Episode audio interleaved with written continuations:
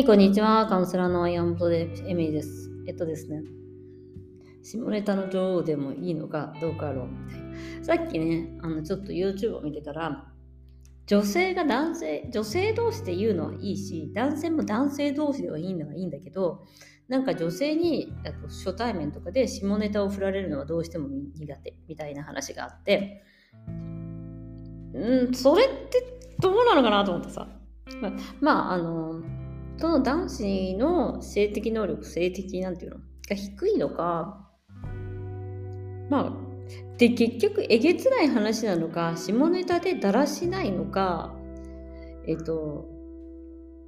なんか私もでもすごい下ネタ系ではあるんですけど、なんか最初からやっぱ男性でも何人ってやったことあるの？何人ってやったことあるのとか言われるの？嫌ですよね、確かにね。どういうプレイ好きとか知らねえしとか思うから。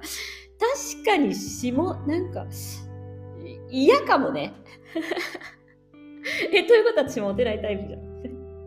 まあどっちでもいいんだけど、その、なんかそれを思った時に、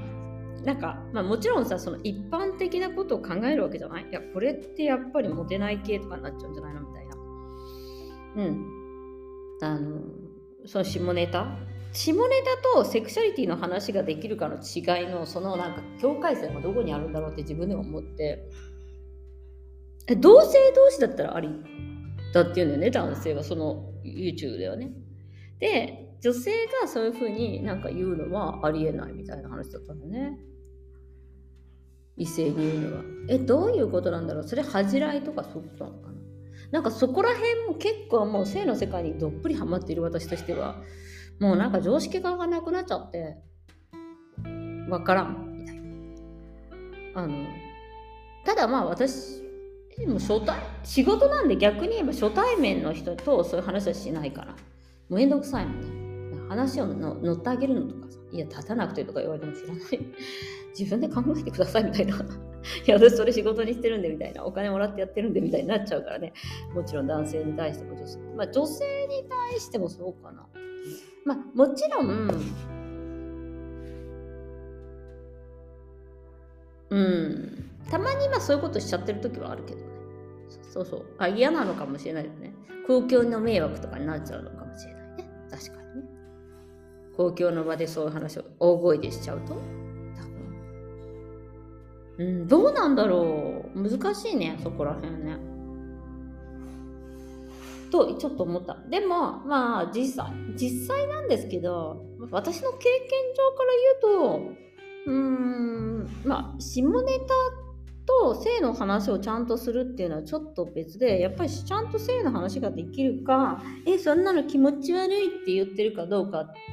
やっぱうちの友達とかもいるからさそういうなんか本当にもう何もわからないんですみたいな。なんかええなんかイタリアってラブホないけどラブホ事情わかりませんってそんなのデイユースとか使ってん決まってんじゃんみたいな。なんかそういうのもなんかわからないのみたいな人ってまあちょっと未熟かなと私は思いますね。だからなんなんて言うんだろう未熟な世界でだから結局その未熟さがセックスレスとかを生んじゃっているわけでなんかそこら辺で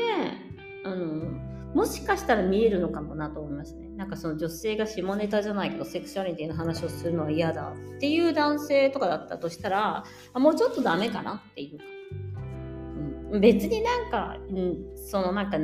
やってんでしょやってんでしょとか何人でやってんのとかそういうことではないんですけどそういう話をちゃんとできるかどうかによってやっぱりそのセクシャリティ偏差値みたいのが出てくるのでそれが低い人とか私そういうのちょっと苦手みたいなのって大丈夫なのかなとは思いますけどね。うんなんかだからその成熟度っていうのがまだ特に日本の場合はロリコンブームからなんかそういう私は全くわからないんですみたいななんかそういうのがいいと自分たちは思っていていいとされてしまうっていうのはなきにしもあらずかもしれないです。だからそのそのなんて言うんだろうあの下ネタ云々とかはまあそのその個人個人のプライベートプライバシーの問題があるので別にそれはどっちでもいいけど、うん、いいけどあの、まあ、そういうの無理ですみたいなやつってやっぱセクシャリティにやっぱりその相当こうネガティブな印象を持っているのかなというのが。あと私のそのアダムとグナガさんと出会った時に2時間ずっとセックスの話してたんですけど、全然いやらしいっていう感じはしなかったんだよね。だから、やっぱり、あのうん、セクシャリティをどう捉えてるかみたいなのもあるのかもしれない。自分自身の中にあるセクシャリティの捉え方が、なんか、こう汚いっていうか汚れていると他人に対してもそういうふうにやってんでしょ？みたいな。汚いことを考えがちっていうか、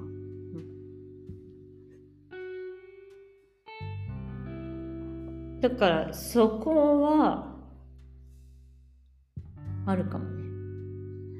なんかだからやっぱり下ネタっていうのが人を侮辱したりとかするようなものでなければいいのかもしれないですね。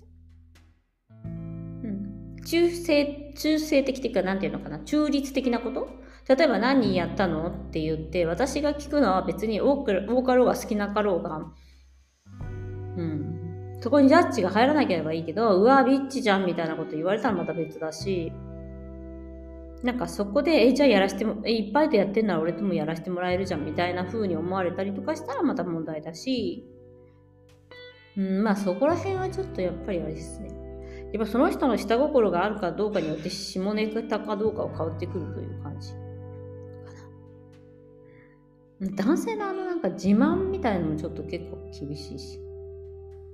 うん、やっぱりだからその女性と男性の違いって出ちゃうのが男性はありなのに女女性はなんかそれをするとすごい惹かれるから絶対やっちゃいけないっていう文化があってやっぱりそこであのだ女性も嫌だったら嫌だって言えばいいし男性はそういうもんだよねっていうふうに見,、ね、見ないみたいなのもあるかもしれないですね。そのセクハラパワハラみたいな。まあ確かに私もそんな初対面の人とかカウンセリングしててもそのセクシャリティのカウンセリングじゃない人ってその話全くしなかったりしますからね。振られない限り。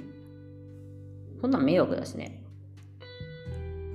だからやっぱりそこにはあのジャッジが入るのかな？下ネタとそうじゃないもの違いっていうのはその発してる人のジャッジ感と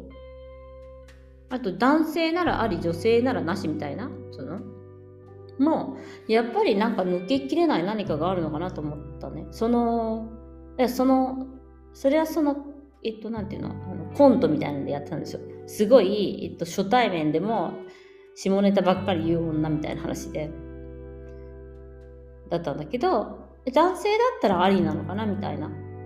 感じだからやっぱりそこにはあの女性はこんなことをしないとかこういうことを男性の前では言わないという、うん、期待のもとに育てられてるだなと。つくづく思いましたね。だからそこでちょっともやったんだね、私が。ということで、今日もご視聴ありがとうございました。下ネタ言う女性嫌われるからみんなやめようね。私だけだよ、言っていいの。みたいな。またね